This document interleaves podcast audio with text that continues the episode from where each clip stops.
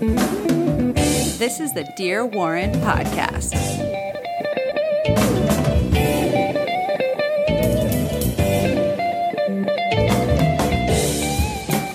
Welcome to the Dear Warren Podcast highlight episode. Happy New Year, everyone. Here are our highlight moments from our previous 17 guests. Check it out and enjoy. Roy Suter, Episode 1. Wait, wait. This, Good checking you out. We're, we're supposed to be this this this uh, podcast. We're supposed to have you know reflections towards Warren, right? So can I maybe give you some parenting advice of what not to do? Well, why wouldn't you? Because isn't that what parenting is? like, parenting is not only talking about your kid, but it's also telling other parents how to raise their kids as well, too. My brother and I were told from my mother, right, when we lived when we were toddlers, right, and we were living in the Bronx, right. My grandfather uh, was part owner of a Democratic club. Right, um, this was in Clason Point, the Bronx, and she would have to go shopping. My father's at work, you know. My sister was in high school at the time, right? So she would give ask my grandfather to watch, and said, "Sure, bring him to the Democratic Club, right?" And supposedly the way that he would watch us was he would each give us a little glass of beer. And Wonderful. we're talking like maybe I'm like one and a half. My my brother's like three, Yep. three and a half, right? This explains so much, by the way. Keep going. and then and then yeah, let us each take a, a, a puff of his cigar, right? Because he was a cigar smoker, and we get dizzy and fall Oh, out. God. Yeah. I get dizzy and almost. I I, I remember the, the, just a few years ago, I accidentally inhaled a cigar and it like hit my head on the table from like how strong one hit Uh-huh. was. And I'm like 30. and how old were you when you puffed a cigar? I was, a, I was a baby, a toddler. How are you not like? How did you not like spontaneously combust? Well, no, I, don't, don't you realize that's why I'm uh, the person I am today? I'm That- and that's why I said this explains so much. beautifully broken, you know. Okay, so anyway, go on. no, well, so the story is don't I'm do that not with Warren. Having more smoking a cigar. No, and, and the point I want to make is the point I want to make is really don't let them drink beer at that age. Wine, wine is much more conducive.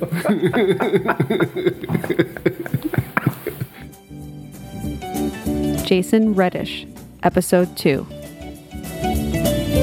Look, I know we're all over the place. Did you ever hear the tie-in with The Walking Dead No. And Breaking Bad? Really? This might actually make me want to watch Walking Dead again. I started with the first two seasons. There's tie-ins. There's do, tie-ins. do you remember Are you going to spoil me right now? No, because Spoiler alert for this is anyone be, this is the- behind. This is way. Be, Oh, actually, yeah. No, no spoiler. Do you remember alert, Glenn? because because you got you only get one year, and it's been years since Breaking Bad ended, and probably yeah, a year, this is yeah. this is this isn't anything So- new. But Glenn, when I think it was season one or season 2 mm-hmm. Do you remember he drove? Mm-hmm. Yes. The, and I didn't see Breaking Bad. Okay. I've seen. I've been in and out of that. But do you remember he drove the Dodge Charger yes. out of the city? No. the son in Breaking Bad had the same car. Number one. Number one tie-in. Oh. Number two tie-in, and this is the tie-in. There's no such thing as blue meth. I just realized something. That's not your hair that's really shiny. That's your tinfoil hat right now. Nah. No, no, no, go. Keep going. All right. So when they found Merle's things Uh-huh. on that, uh, I forgot where. I forgot which part of the Walking Dead. But long story short, they found Merle's things, and he had like VD medicine, Mm-hmm. like syphilis medicine, and he had dosages of blue meth. Oh, my God. in The Walking Dead. So the universes, those two universes, th- there's theory that they wrote them out of the same universe. That See, maybe you think The Walking lo- Dead was post Breaking Bad in that Uh, world. See, you think you're losing your memory. I think you're just uh, replace. You're overwriting memories with Breaking Bad slash Walking Dead tie-in conspiracy theory. Yeah. I wouldn't say unimportant things. To, bring it back to, to your point, when you were talking about how there's like Google and everything, and there's a lot of technology, that there is a modicum of truth to it, where there's a lot of overstimulation that probably has, you know, flashing lights, LCD screens. It probably has something to do with memory retention. I'm not a doctor, but um, with my I'm not a doctor opinion, I would say that there's a lot of things where I, I mean, you've heard the Um, what is it, what we call them urban legends about Albert Einstein. Like he was a, he was a genius, but he couldn't remember his own phone number. So when he reached into his pockets, he just had like this disarray of like Couldn't notes. spell. Yeah, couldn't spell. He just had this disarray of like, oh, this is where I live. This is what I have to eat later. This is what I have to, etc. So you could probably say like when you were referencing your phone, just like when you're saying like, oh, I forgot this memory. I forgot who did this, or I forgot who did that.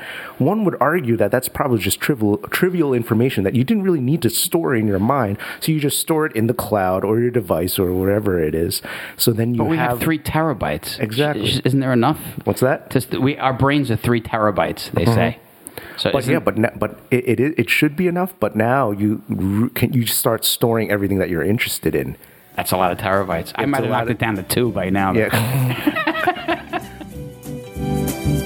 Fernando Gomez, Episode 3. By the way, this article was written with between me and my conference. Uh, the point of this article was when it was written was uh, they asked me what was the best piece of advice I ever received, and what how do I apply it to my everyday life. and the quote is take a. Actually, no, you read it. I want you to read it as like Morgan Freeman, as God. Take a deep breath and let fate take over. That was actually pretty good. and um, I won't read the entire quote, um, but there's uh, certain points that kind of stuck out. Uh, what over here? You said I was always having to be in control of every little detail about life, and it came to the point where I would lose myself to stress and anger. Because I always, I was always thinking about the next move. I would lose sleep, wouldn't be eating right. Most of my changes were noticeable to the people close to me. So, why did you?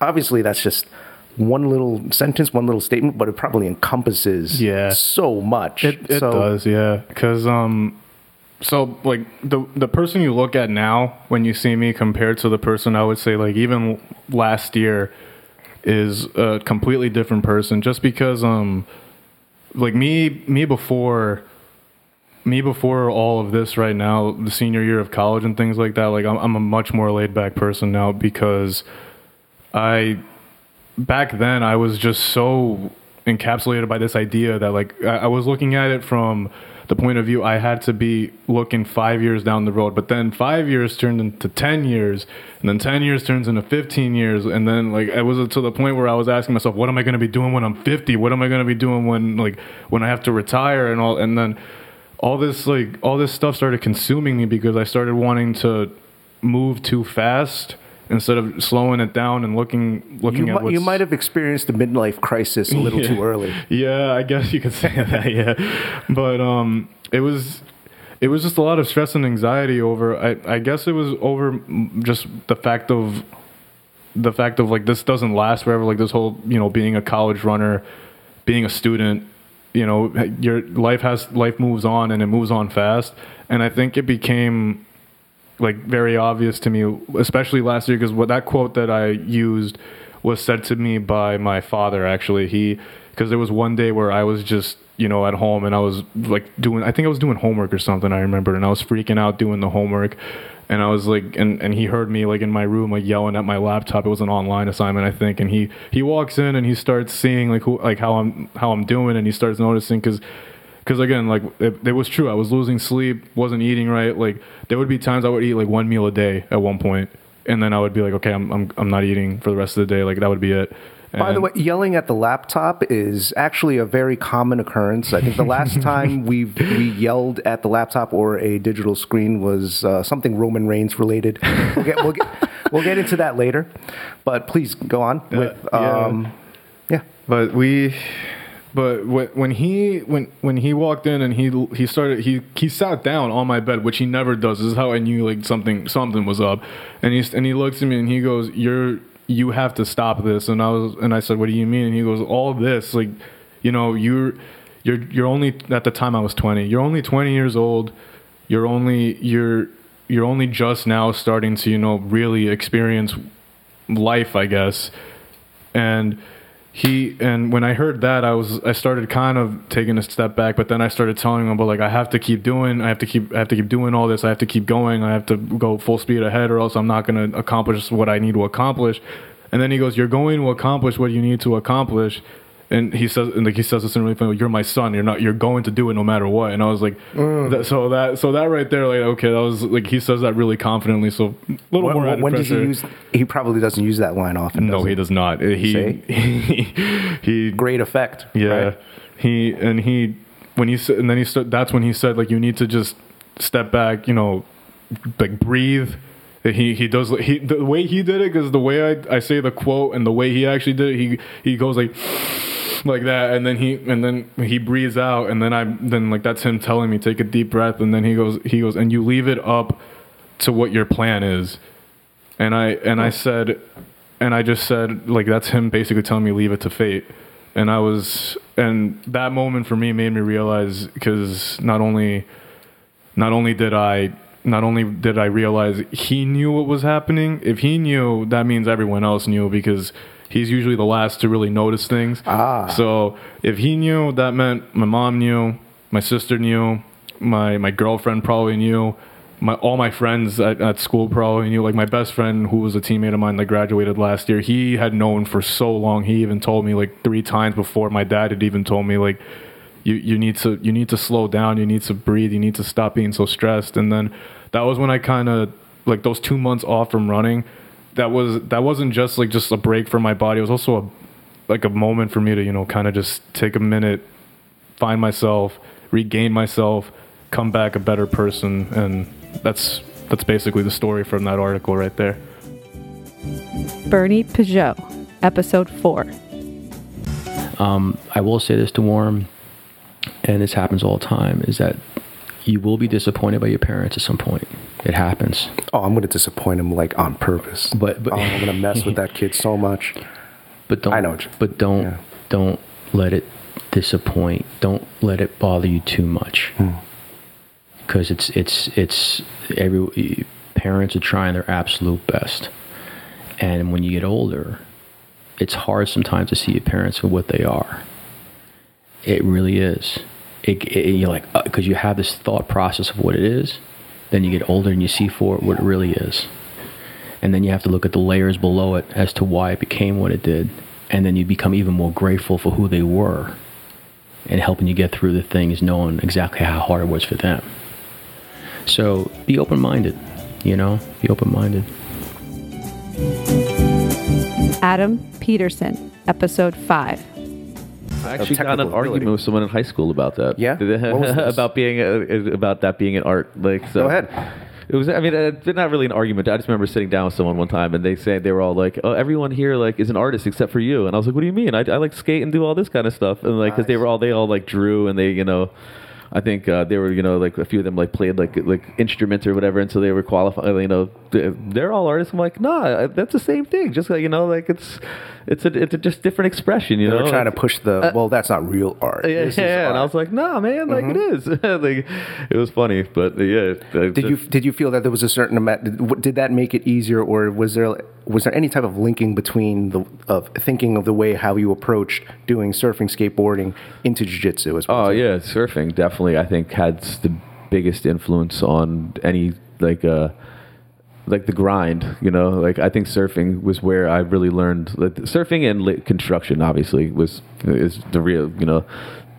The two that got it more than anything to me in my head to be like a hard worker because if you surf big waves and you want to get out there and you want to get out there when it's big in Jersey. There's no way out. Like you just got to go right through it. You know, it's like we don't have channels. Sometimes there's jetties you can go by, but you know you're, you're stuck in like a washing machine sometimes. And you just got to keep your mm-hmm. head down and just keep on paddling, keep on paddling. And if it's and when it's big, it's tough in Jersey to get out sometimes. And you just have to be able to st- stick it forward. You know, just keep on moving, keep on moving, keep paddling, keep paddling, keep duck diving, keep doing this, keep doing. You know.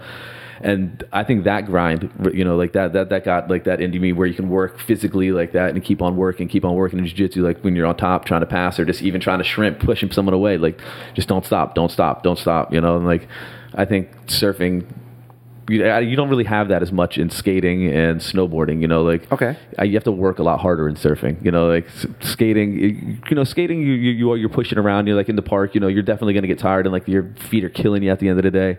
Or if you're just doing street skating, you know, like whatever it is, you're going to be tired. Snowboarding, you're always beat up, but like a chairlift's taking you up and then you're riding down a hill, you know, like it's, it's, You're coasting a little bit. you know, like I hiked a lot when I snowboarded. That was like one of my like just hiking jumps. Like you'd go to a snowboard park and you'd see a jump and you like it, so you hit it and you unstrap it instead of going all the way down. You just hike that jump all day, or like hike ridge lines.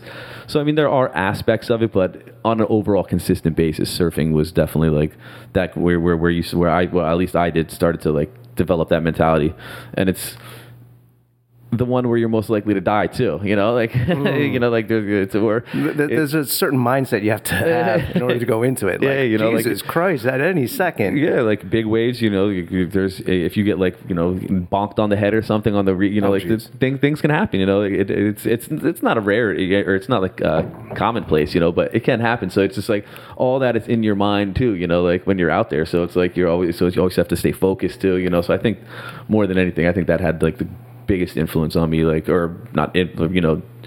correlation to you know into jiu-jitsu with my mindset of well, you know just what, what I try to be or at least you know not that I always do but at least try to have that kind of mindset before um, when we were going to on, on our honeymoon to Hawaii, uh, we were thinking about going surfing, and as I was you know doing initial research as you should always do before going in, into surfing, I, I read about uh, kind of like these surf parks. In California, I'm not sure if you were there, but it's kind of like a generated wave machine. Oh, really? Where you could, it's. I have no- I've never could- done You've never done that? only at like the Mandalay Bay I don't know if you've been No. you, you ever been to, you've been have you been to Vegas No. no there's uh it's the Mandalay Bay has like a stupid wave pool. They can like, Yeah. it's not like it's not like a real wave though. I mean, you can like body surf it a little bit, but Mm-hmm. it's, you know, it's a that's I think that's the only time I've been in an actual like wave generated you know pool. because you you brought up a very interesting point with the surfing that it wasn't the actual you know the the the surf part. I'm sorry if I'm using the wrong terminology here. Obviously, this shows my uh, you know, lack of knowledge in the area. So feel free to correct No, me on I this. don't, I don't. I don't even know the correct terminology for stuff. But days. the actual, as you said, the grind where you're paddling and trying to find and just getting uh, diving through, flipping over, getting waves crashed into you before you finally catch that wave. If you took away that part and you only have the surfing part, Yeah. does, it, does it basically become like, as you said, It's like, skateboarding? yeah, it's like snowboarding. Yeah. you know, like it's like the same thing, right? Like it's just you're just you, something takes you and puts you to the fun part of it. You know, you don't have to Hmm. work to get to the fun part. You know, it's just So you think that that actually takes away a little bit of the spirit of, of surfing. Definitely, yeah, yeah, I definitely think so. Karen Peterson, episode six. What do you say to that? Um, you hear that principle, oh, uh, in in, in jiu-jitsu, uh, especially no strength or something. I remember like some code, oh, no strength, no Oh, I hate that. It drives me crazy. Please go on. So, I mean, you can't do jujitsu without using strength. And it, I feel like it's almost like this gimmick to, like, Like a selling point, yeah, like, the soft art. because, I mean, they did it to me. Like, you know, coming into jujitsu, you don't have to be bigger, you don't have to be stronger. It's technique. It's the technique that makes you better, which in a way is true, but also, like, when I roll with you or I roll with Adam, I'm using a lot of fucking strength, you know? Or if I roll with Keon or one of those guys at our gym who's 200 plus pounds or Mario. We got some big boys I'm- in our gym. Yeah, I'm going to be using a lot of strength. It's not just this like magical technique that I have. I have to also be very strong, you know?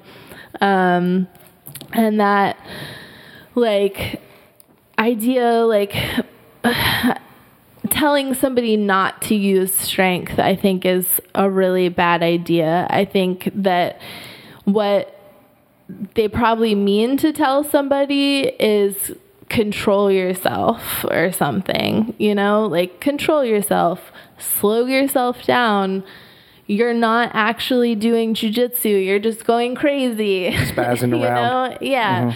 But they say like no strength, no strength. And I mean, then there's also the aspect of like no strength and training with women that drives me crazy also. Like, um, you know, you hear a lot like men, like men being told like, or thinking like, don't use a lot of strength with this person because they're a woman. You Take know? it easy. Yeah, take it easy. But Those three words that I'm sure you love to hear. yeah, but Go on.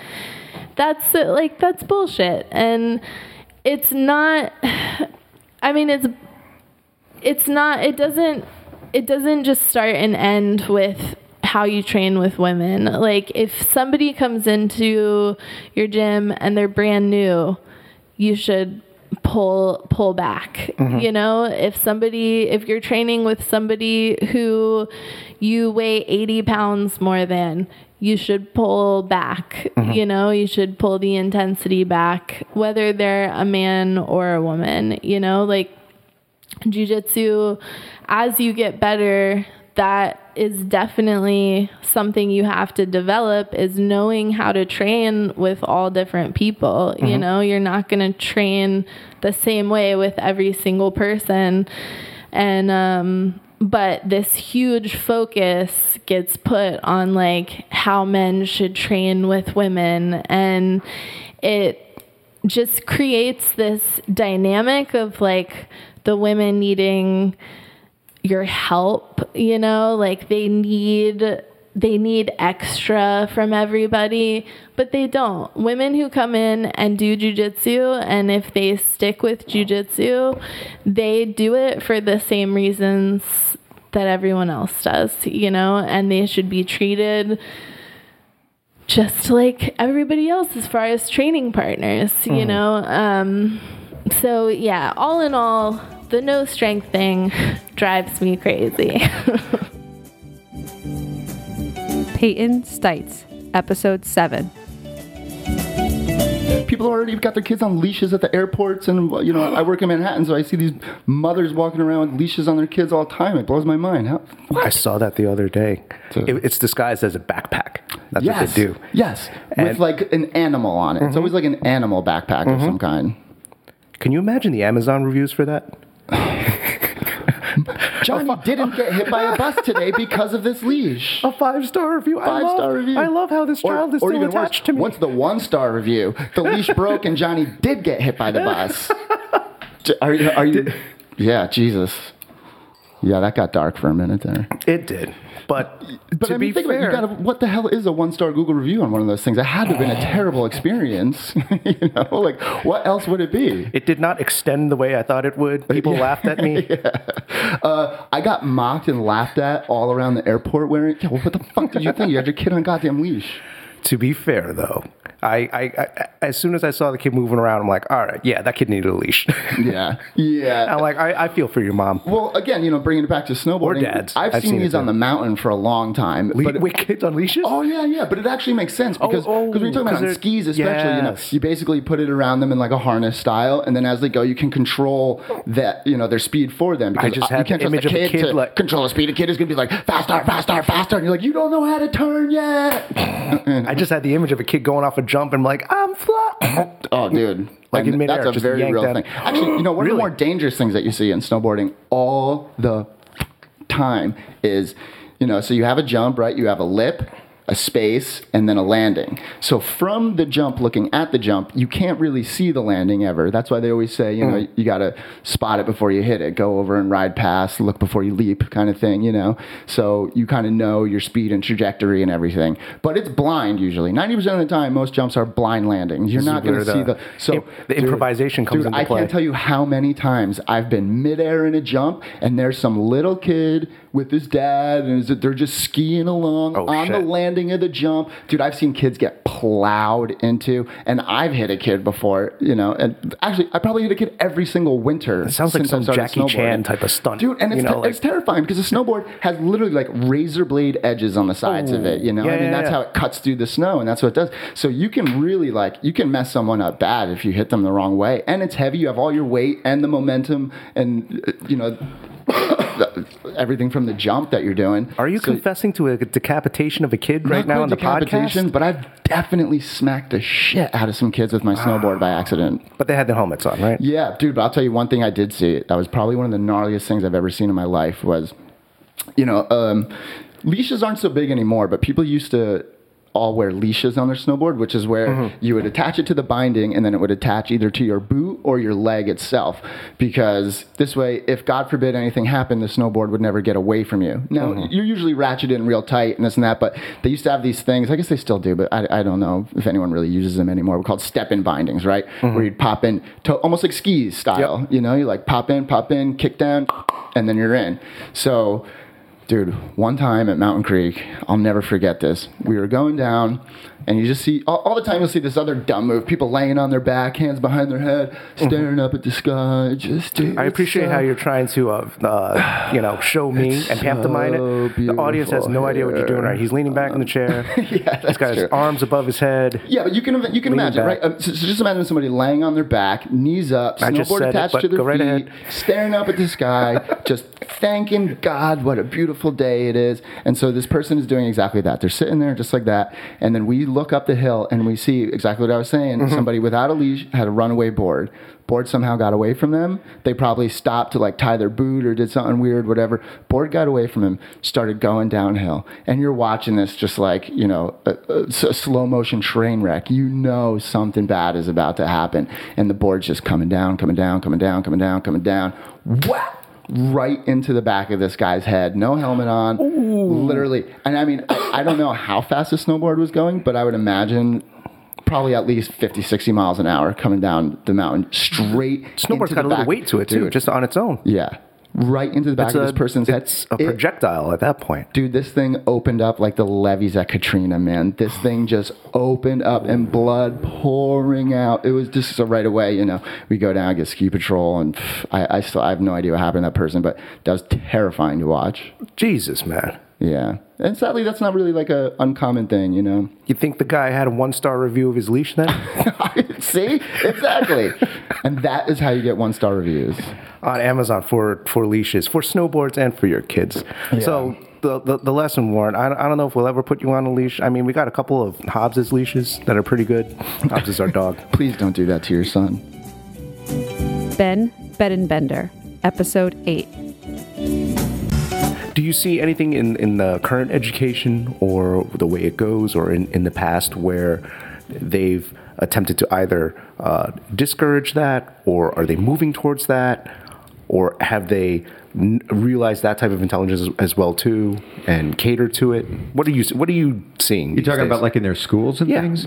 Uh, you know, the, our, our, our schools are. I think I think they, they do a good job. It's it's really a challenge. You know, uh, as much as and and listen, we we we spent um, years advocating for um, uh, a better, more defined, uh, gifted and talented program.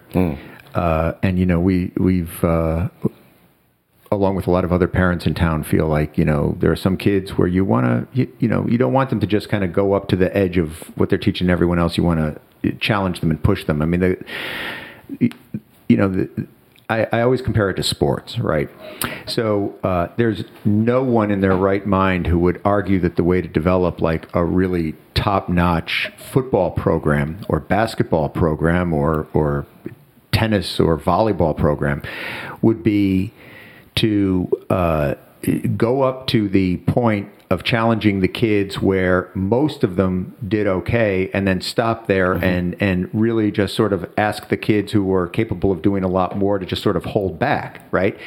It, it's insane right? We, we we automatically separate out the the more gifted athletes the more skillful athletes and we give them additional challenge right? And and then they become better and better and we probably go through several levels of sort of you know uh, uh, separating out the more successful and and putting them up against even higher levels of competition until you know we've we've kind of had that sort of crucible effect right? We've separated the gold right from the from the base metals. And uh, it, it's no different with with um, I think academics. Uh, the, I think the uh, truth of it is, is that our public school systems we don't have the same mechanism for for doing that that we do in some of our athletic programs. Because I mean, athletic programs aren't mandated for everybody.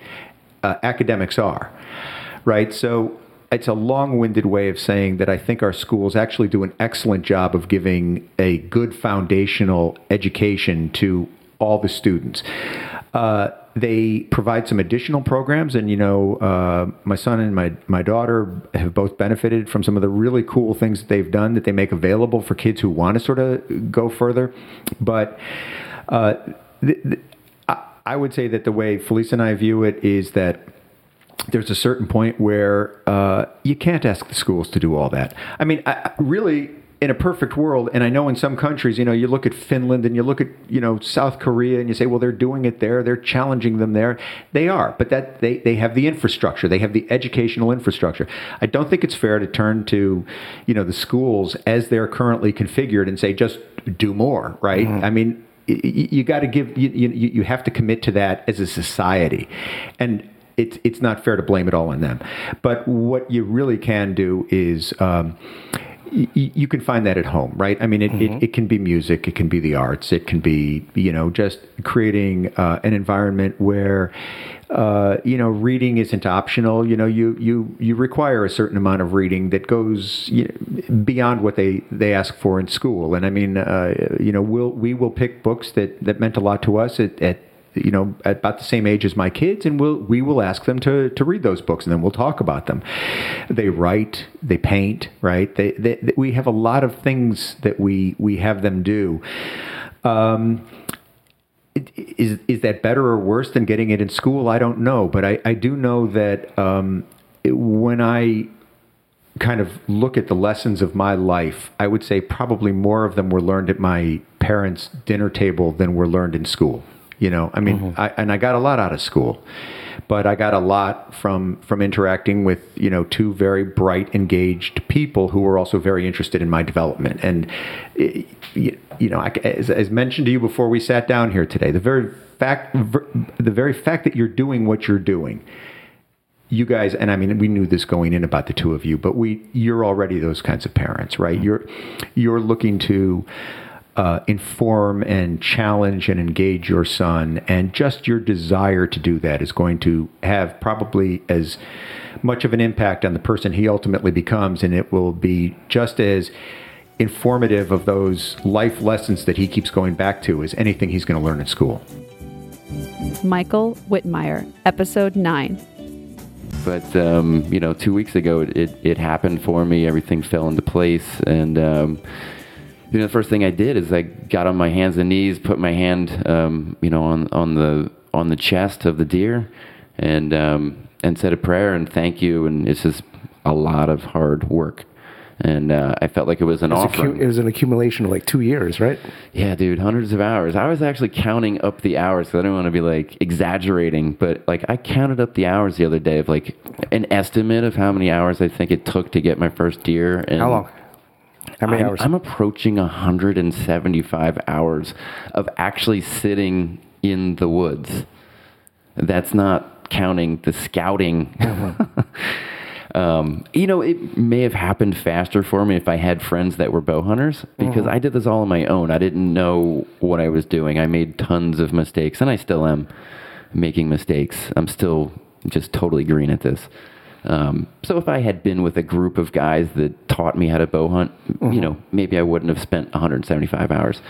Um, but but what made you do it this way as opposed to? I you know I like to do things the hard way. I don't know. Uh, you know, I just didn't know anybody that bow hunted. You know, I was I was asking around, and and everyone's like, "What are you crazy?" You know, Mhm. like I don't do that. And Yeah. um, so I just you know thank God for YouTube. I just started learning and like Hmm. come home from jujitsu, and like a lot of times like I'll watch you know jujitsu.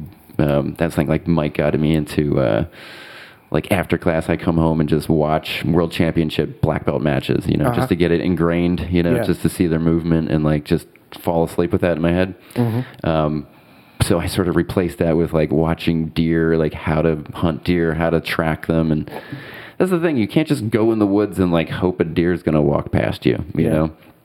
There's, um, you have to find them and know where they're living and know where they're feeding. And, um, that's, that's not counted toward the 175 hours of Jeez. sitting up there. So that's all summer long going for hikes and say, you know, hey honey we're gonna go for a hike today and look for deer and thank god my wife is you know Yeah. so into that she's been super supportive Uh-huh. um, thankfully um, you know she's she's supported it the whole way It's 175 hours. So yeah, of course. Uh, that's uh, Jess. That's more hours than you've spent playing Stardew Valley. I just want to, you know, and uh, a lot of you gamers out there. I'm pretty sure you only invested 100 hours into a game. Well, I don't know. Keon Parker, episode 10. when I was away from home from uh, college, I would like try to learn how to cook, and that was like the only time Yeah. I would use YouTube and stuff like that, and for the Thai too as well. But I can't really remember any like super crazy like outlandish rabbit holes, but I I have a good idea of what you're talking about as far as the YouTube and like clicking videos, clicking Yes. videos, and then going. To What the what happened hole. with learning how to tie a tie? Um, it worked out pretty good. I mean, after a while, like I kept like realizing that I can't watch the video like right before I have to go somewhere. Like I gotta, you know, tie the tie the tie. Like you My know, internet like- connection's slow. God Yeah, damn it! yeah, Come on. yeah, yeah. so I remember there would be some times like um the, well when I was a freshman down in North Carolina we would have a uh it was like I forgot we we had to dress up in like blazers and like Mhm. ties or whatever. So I was just like man in high school I didn't really wear a tie. We wear like clip-ons for football Fridays or whatever. Yeah. so like I was like oh snap like I forgot how to tie a tie. And I'm like Keon you really don't know how to tie a tie. So I was just like oh let me type on YouTube I forgot. I forgot. No, I didn't really know in the first place. Yeah, like you know, what I'm saying like like that's good. Keon, get yourself together. Go on YouTube, and I will look up how to tie a tie, and it'll be times where like I would be like, man. Like I can't believe myself right now. I'm on YouTube looking up how to tie a tie, but I mean, well, at least you admitted to yourself Yeah, that, yeah, like, yeah. uh, I'd never I- forgot. yeah, I really right? just didn't know in the first place. Sean Gordley, episode 11. But he takes me to the basement, and it, you have the basement, and then the portion of the basement was the coal bin. And in the basement, when I'm six years old, this coal bin was spare bike parts. Ooh. And my mother had Uh-huh. eight siblings, and they lived in that house their entire lives. And there are spare bike parts everywhere. And my uncle Jeff basically built my first bike. I, I felt like we built it together. I remember going. I remember going to Kmart and picking up like a, you know, an inner man. tube, things like that. And we built this bike from, you know, relative yeah, scratch. yeah, yeah. You know, reclaimed parts. We built the first bike I ever sat on, and went to the back alley. And while my dad's in Florida, you know, my dad left, uh, you know, three years prior, and I'm six, and my uncle Jeff is in the back alley, pushing me. down. My mom's not even around, by the way. My mother, his his older sister, is not even around.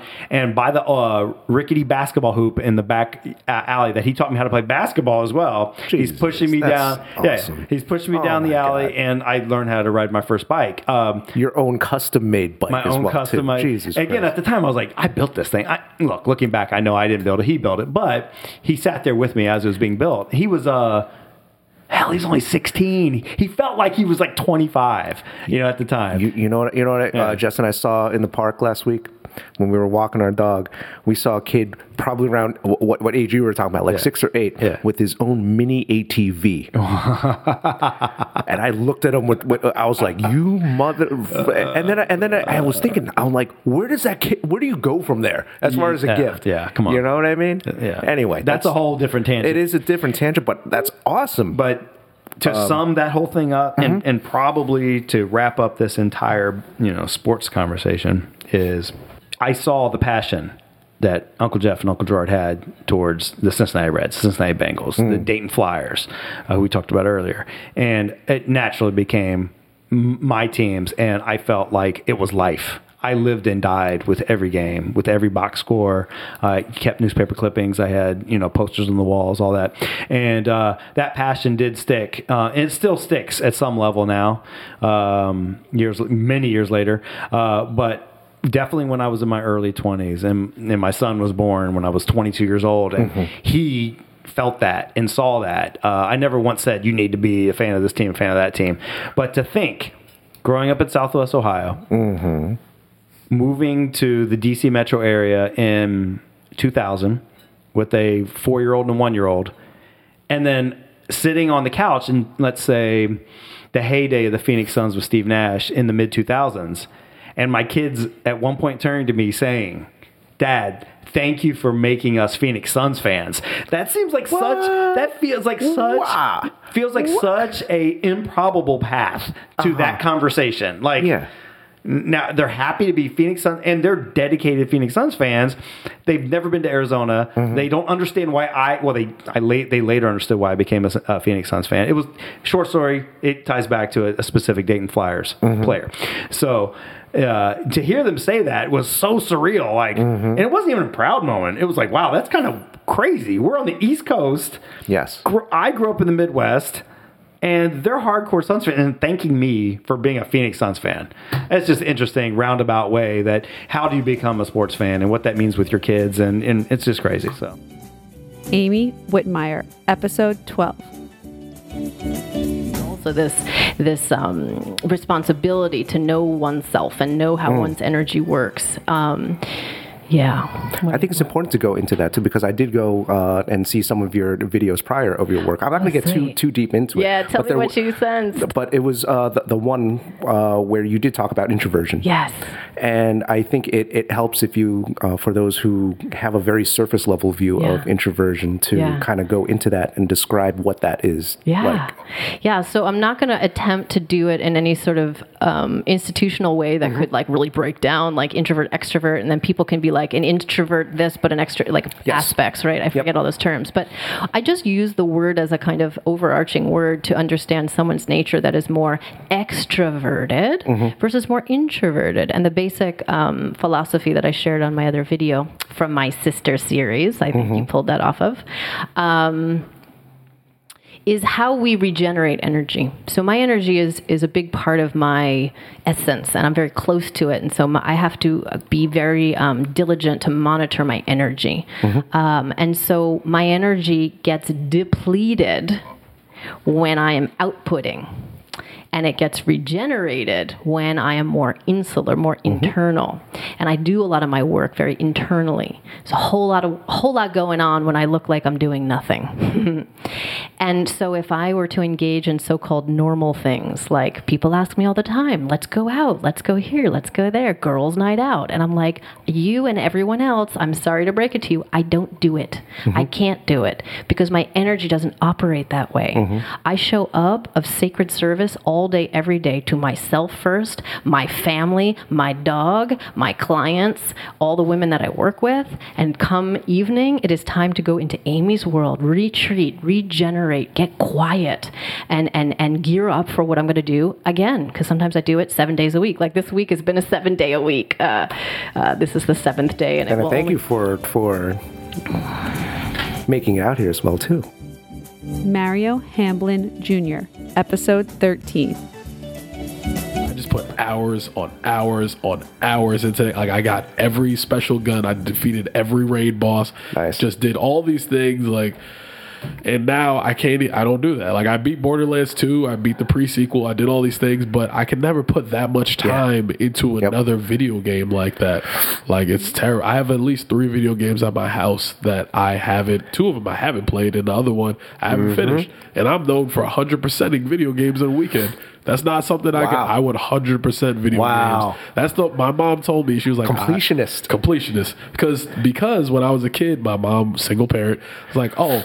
I can't get you all these games, or oh, you're not going to Blockbuster every time. You know what? You'll go if you finish this game. So I beat the game. And she'd be like, Well, it says right there it's 86%. What didn't you do? So I'd go back and do 100. So you know what? Really? Yeah. That's So I was like. That's smart, mom. So you know what I do now? I 100% all the video games all the time now. So what are you going to do? can't say anything. I Wow. beat A it. hundred percent because you you needed that as currency to get the next game every time. Wow. Yeah. So I did that for like Mortal Kombat and stuff, and like Tekken and Street Fighter and like all these other. I was uh, Mortal If Kombat. she, if was she was first. smart, she would have hooked you up with a Final Fantasy game. Yeah, You'd she still be playing it. I would. Final Because Fantasy this is Seven. yeah. Never. Good luck trying to get 100% on that. Not happening. Jesus. I'm not picking that up. Jackie Renali, episode 14. If I sneezed, if I coughed, I growing up I was afraid to cough in front of my mother mm-hmm. because if I coughed, she'd immediately be like, "You're gonna get sick," and she'd throw elderberry sea down my throat. Now, elderberry sea is elderberry is a it's a berry. Mm-hmm. Sometimes you see it in like kombucha or other drinks. Okay. And it's again, it's a I don't know, like an antioxidant, but also can be immune builder. Mm-hmm. And in the past, like when I took it when I was younger, it was heavily alcohol laden. Like I, when I Ah. when I would take it, you'd take like a little shot glass of it. My mom would give it to me. I felt like I was drinking a shot of vodka. It was horrible. And my mom was like, "Just take it. It's good for you." You know. I hated it growing up. They've improved it. Let me just say this: The this much alcohol or the elderberry? Yeah, the elderberry. It doesn't because I give it to my daughter too. Okay. So um, the other thing that they have out there is it's called Indian cough syrup for kids, and it's like the elderberry, but it's just like this syrupy, like you would take your Robitussin or, or something like that.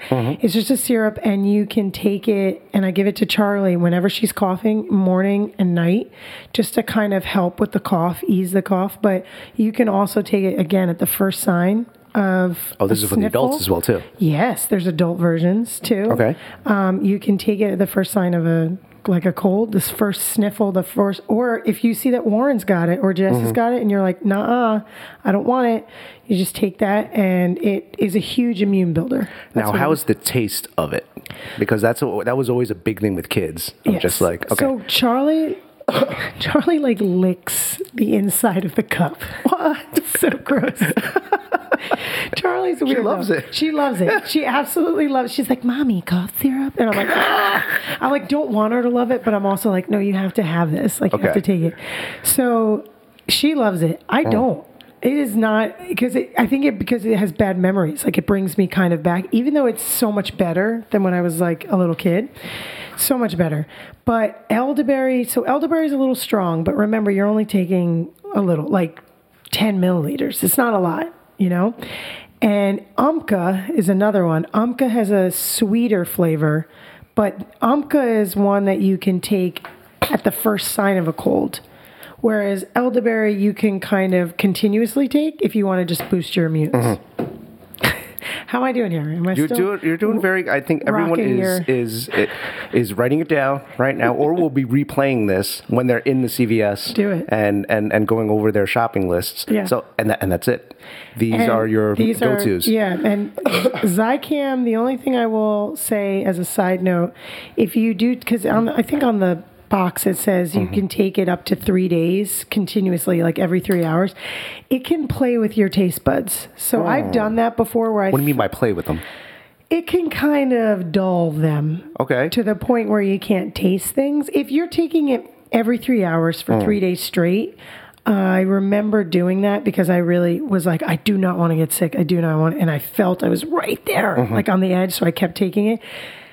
Like at that third day, I felt like your tastes are off. Certain Mm. things maybe taste a little metallic. They might taste. So That's- zinc has that Okay. that effect on the palate, but you probably, if you start it right when you feel a little sick, you probably won't have to take it for three days. Mhm. So that's the that's a catch. And if it's, that starts to happen, you have to stop taking it. Just Mm. stop taking the the, Zy- the Zicam and So when things start tasting like pennies and everything, just stop stop doing it. yeah, right? don't just don't take taking it. too much, folks. Too there's much. your there's your uh, barometer Yeah. of too much zinc. when you're tasting metal, you're like, and I'm done.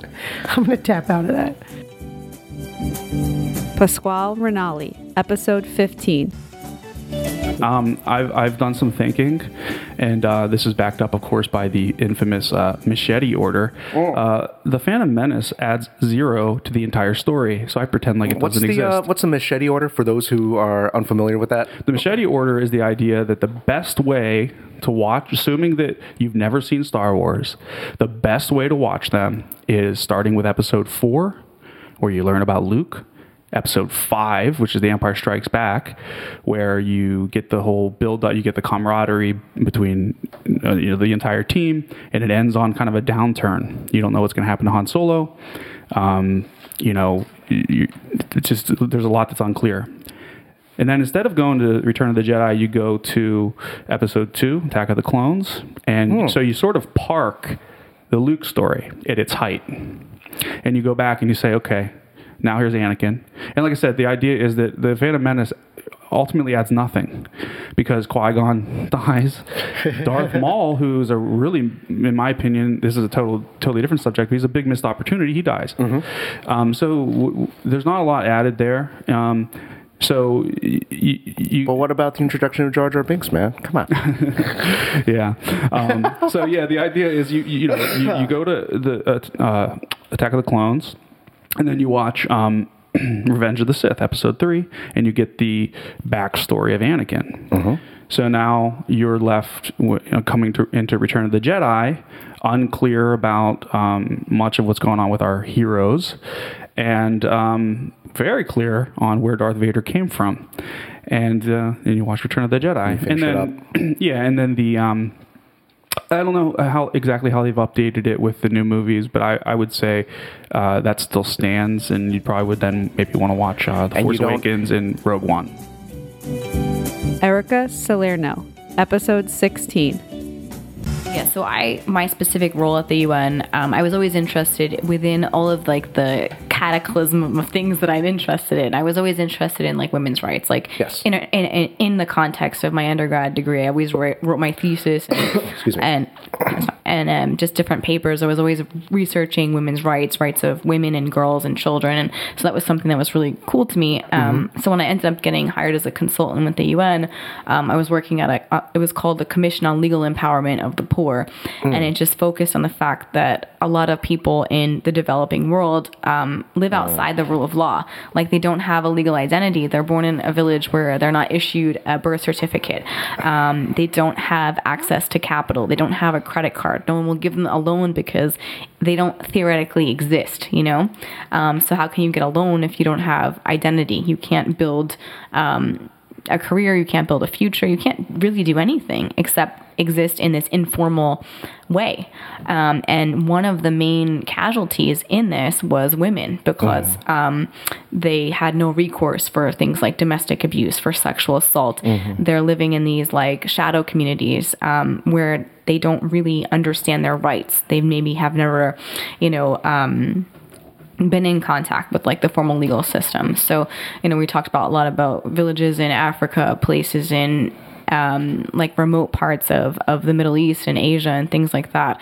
Um, and even in South Africa and um, like the outskirts of like Cape Town, like there are people who don't have access to credit cards, like they don't have their birth registered. So all this kind of thing like tied into like this whole larger issue of like women's rights, which I was very interested Mhm. in, and how to protect the most vulnerable people in our society and societies overseas. And um, one of the things that I did do within my job was to coordinate these working group meetings of um, different nonprofit leaders, um, international organizations, political leaders, uh, advocates, activists. And so we would have these working groups where they would Mhm. come into the UN, and my boss that I worked under would, you know, kind of direct the conversation and have them go out into the field in their own countries and bring back information so we could figure out how to generate um, like a plan or an agenda Mm. to help all these people get access to legal rights. And so during one of these meetings, it was my job to kind of like schedule all the flights. So I'm in the bathroom at the United Nations. I'm just like, you know, washing my hands in like the women's bathroom downstairs by like the Vienna Cafe. And like one of the women that we had um, brought over to participate in this summit was um, Shirin Ebadi, who is a women's rights advocate from Iran, and she's just gotten all these accolades. And I was like, didn't realize, but she was in the bathroom and she came out to wash her hands, and I was like, oh my god, I'm washing my hands next to this lady. She's like, you know, the whatever. Trying to think of a celebrity off the top of my head, you know, it's like being next to like Lady Gaga of like, you know, women's rights, right? So I'm just like, oh my God, we're in the bathroom together, whatever. I'm like, I booked your flight. And she's like, oh, thank you. I got here on time. I'm like, okay. And then she was like, you know, you seem like a smart girl. She's like, the real way to make a difference in the world is to become a lawyer. And she's like, and so you should think about what you're going to do. He, she's like, because, you know, at the UN, Wow. it's nice to have thoughts, but you can't change anything unless you can, you know, advocate. And to advocate, you know, you should be a lawyer. And that was kind of her advice. And I just sat with it for a little while.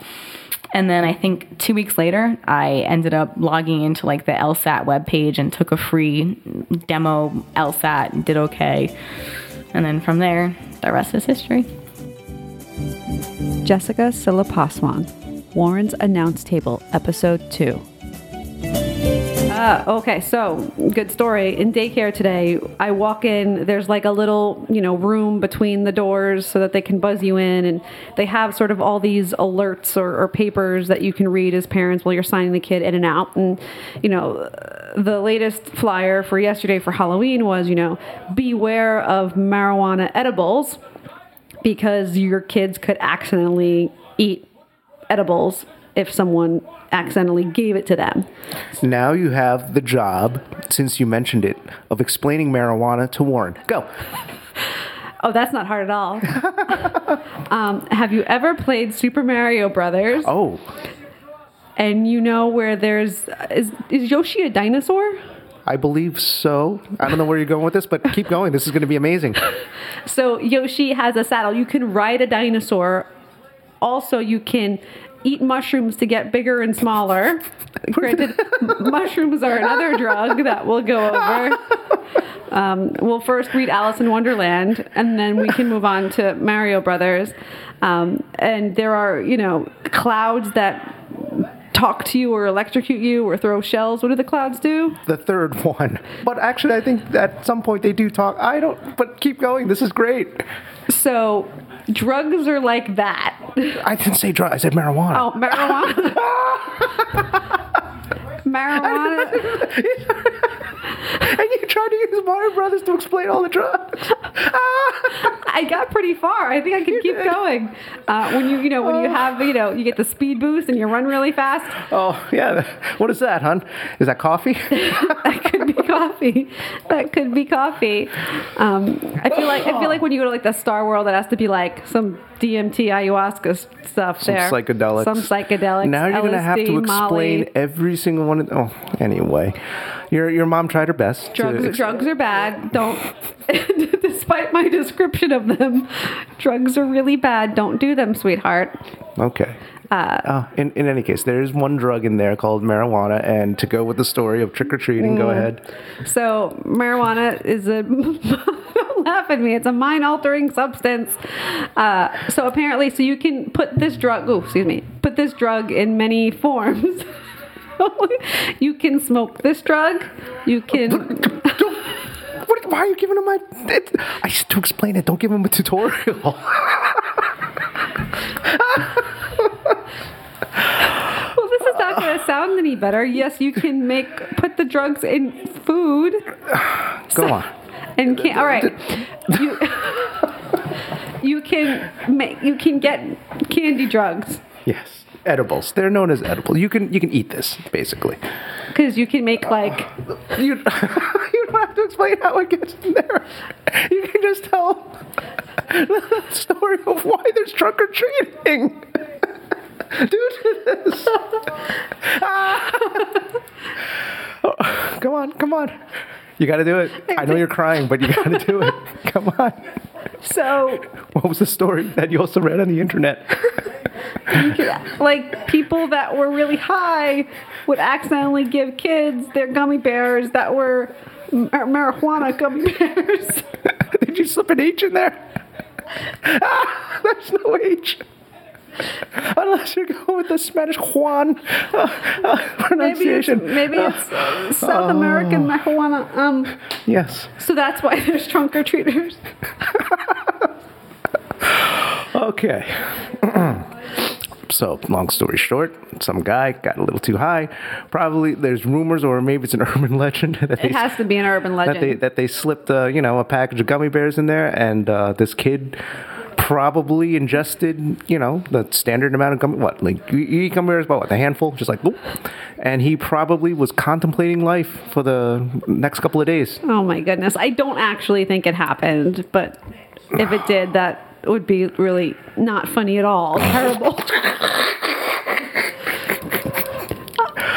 Okay, so that was one out of three factors of why we didn't get that many trick or treaters. 1.5 is obviously, obviously Well, because they this- opened the door and they saw you cracking up, thinking Uh, about. well, after this podcast, we're not getting any. And that were highlights from our wonderful guests for this year. We have some great guests lined up for 2018 and can't wait to get started and hope everyone enjoys. Thank you for listening. We love you all.